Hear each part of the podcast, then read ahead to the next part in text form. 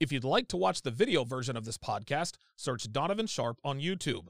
For exclusive content, which includes my entire archive of over 800 episodes and over 2,200 exclusive posts, go to patreon.com slash Donovan Sharpe. Links in description. Gentlemen, if this doesn't show you that the worse you treat today's women, the better they treat you, and vice versa, nothing will. This woman had a man who was devoted to her, wanted to marry her, and start a family. And what does she do to show her appreciation? She leaves him. Then she gets with a man who repeatedly cheats on her. And how does she punish him?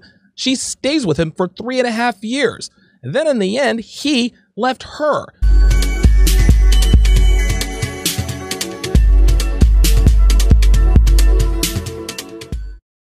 Today's women are rarely subjective to the negative consequences of their bad decisions at least not immediately. But eventually, it does catch up with them, just like it caught up to Karen Cross, a 42 year old woman who is single, childless, alone, and miserable more than two decades after leaving her fiance back when she was just 19 years old. How different things would be for me now, she says, if I'd only listened to Matthew when he pleaded with me not to leave him in 1997, tears pouring down his face. I was crying too, and it tortured me to watch the heart of the man I loved breaking in front of me, but I was resolute. One day, I might look back and realize I've made the biggest mistake of my life, I told him as we clung to each other desperately. How prophetic those words have proven to be. What's up, guys? It's your man Donovan Sharpe, and I help men just like you become the very best versions of themselves by giving them the raw and honest truth about today's dating market. If you like the content, please like, subscribe, and share. I discussed a small part of the article in a video I posted a few days back. You can check that out up above. But things got much worse for her, and regret began to crush her soul, and that is where we're going to pick it back up. So, Karen tells Matthew she might look back and realize she made the biggest mistake of her life. She did not believe this at the time. She just told him this to make him feel better. And girls do this all the time. They say things like, I know I'm making a huge mistake, or I wish I knew what was wrong with me, as if to say she knows she's making the wrong decision, but something in her is pushing her to make the bad decision. They also like to say things like, I'll always love you, and they do this to keep men in their orbit until they've gotten their fill of random guys, which leads me to that profound statement she made, and I arrogantly thought that somehow I could put him on ice and return to him. Ladies, if you're watching, you need to heed this woman's warnings. The guys you think will stick around will become the men who eventually ignore you. They will completely ignore your feeler text messages or DMs on social media years later when you text him, Hey stranger, long time. These guys are not going to want you 12 years, 30 pounds, 3 kids, and 2 abortions later. The men who will want you are the men you won't want. And this is the situation Karen finds herself in. You cannot put men with great potential on ice and expect them to still be there when you're ready to settle down. Now, Matthew had just started Law Enforcement Academy when Karen dumped him, but he's probably now a detective, making a lot more money, and will likely have a nice pension when he retires. Matthew didn't wait for Karen, nor should he have. Fast forwarding through the part about how they met, we come to the point in her story where the housing market crashed, which was the beginning of the end. Struggling should have brought us closer together, she says, and at first, it did. But as time went on, and my magazine career and salary advanced, I started to resent Matthew as he drifted from one dead end job to another. I still loved him, she says, but I began to feel embarrassed by his blue collar jobs, annoyed that despite his intelligence, he didn't have a career. Then he bought a lurid pink and blue VW Beetle. Why couldn't he drive a normal car? Things that now seem incredibly insignificant began to niggle. I began to wish he was more sophisticated and earned more. I felt envious of friends with better off partners who were able to support them as they started their families. Matthew and Karen were probably around the same age, so he hadn't quite hit his stride yet in terms of his earning potential. Typically, men don't start making real money until we hit our 30s. Matthew wasn't making any real money yet, and Karen's hypergamy started to nag at her. I stopped seeing Matthew as my equal, she says. I stopped seeing all the qualities that made me fall in love with him his fierce intelligence, our shared sense of humor, his determination not to follow the crowd. Instead, I saw someone who was holding me back.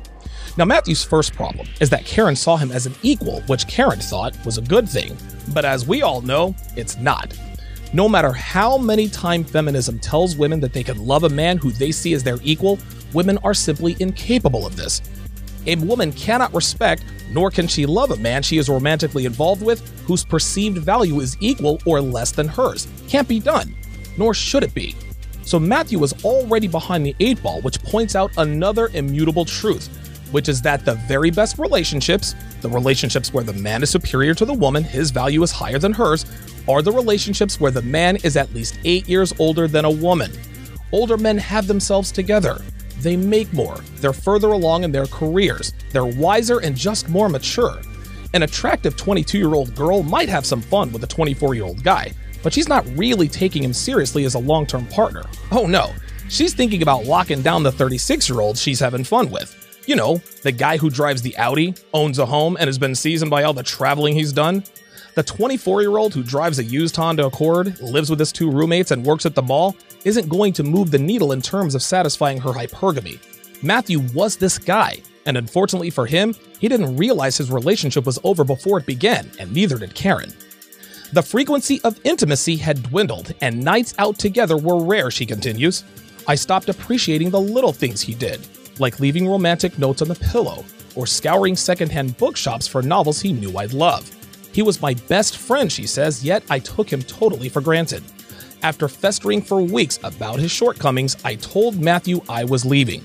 We spent hours talking and crying as he tried to convince me to stay, but I was adamant. So now we come to what always happens in these situations when a woman leaves a man, and that is infidelity. Well, how do you know she cheated, Donovan? Easy. Women never leave a relationship until they've started another one first. This is their standard operating procedure. And with that said, there are two ironclad, immutable truths about women in 2020. Number one, a woman never, and I mean never, has the strength to leave a man if she doesn't have one waiting in the wings. This is why Karen was adamant when she broke up with Matthew. She'd already started another relationship, and that is what made her resolve to leave him unbreakable. Number two, when a woman actually tells you she's leaving you or breaking up with you, she's already been hooking up with the guy she's leaving you for. A woman will break up with you in her mind months before she actually does it.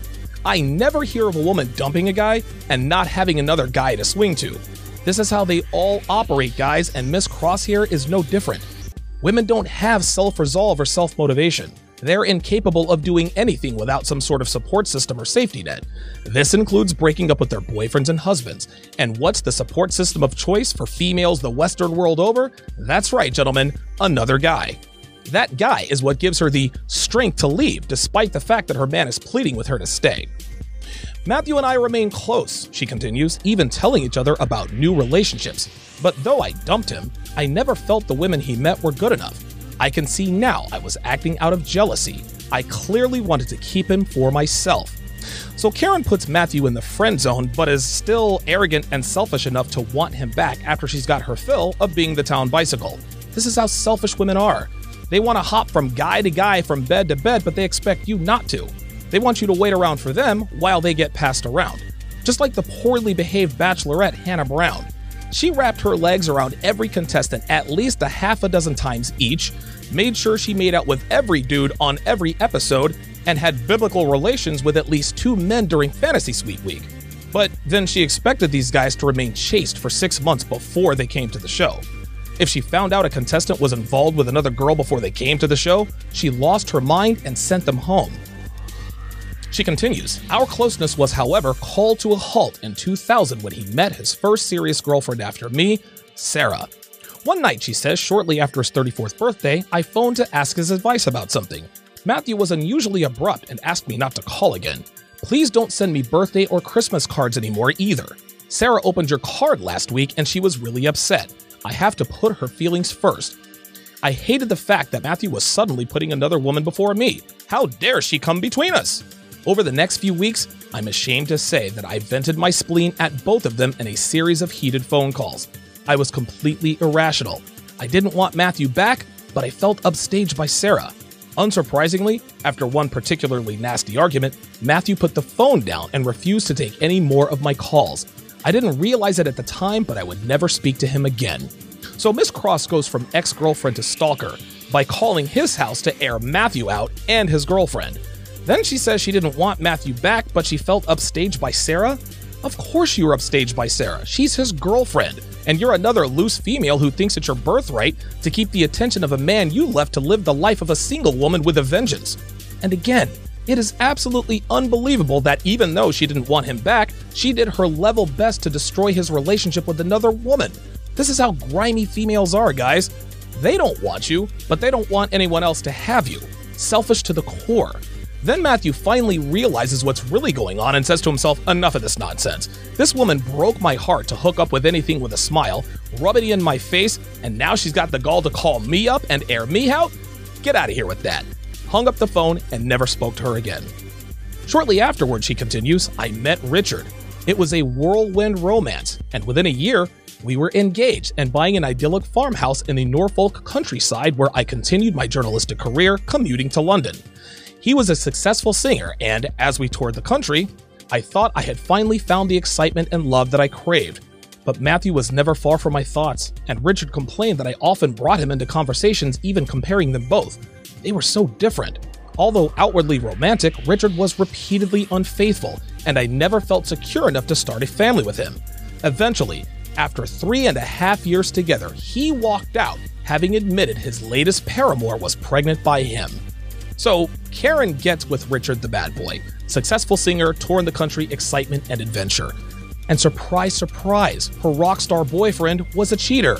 And surprise, surprise, Karen stayed with him. Gentlemen, if this doesn't show you that the worse you treat today's women, the better they treat you, and vice versa, nothing will. This woman had a man who was devoted to her, wanted to marry her, and start a family. And what does she do to show her appreciation? She leaves him. Then she gets with a man who repeatedly cheats on her, and how does she punish him? She stays with him for three and a half years. Then in the end, he left her, not the other way around. This is how messed up today's women are, guys. It is crazy backwards, but this is what feminism has created. Multi generations of women who punish good treatment and reward bad treatment.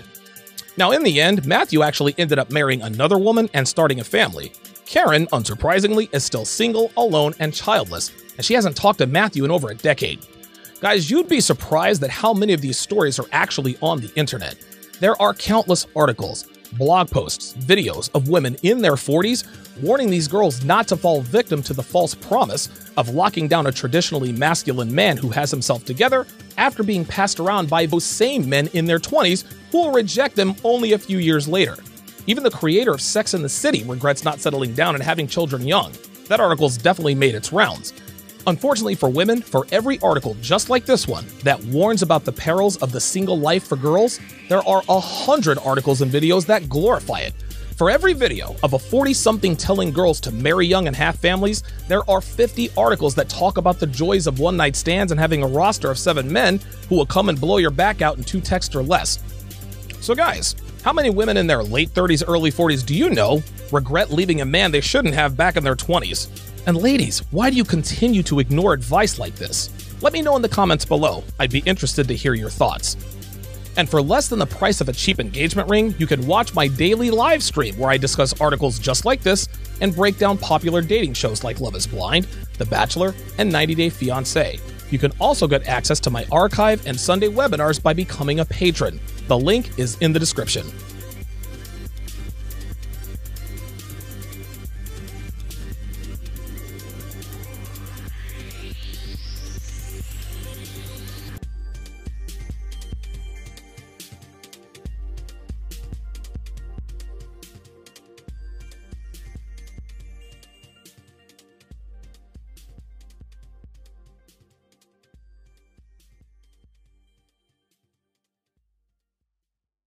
If you'd like to watch the video version of this podcast, search Donovan Sharpe on YouTube. For exclusive content, which includes my entire archive of over 800 episodes and over 2,200 exclusive posts, go to patreon.com slash Donovan Sharpe. Links in description.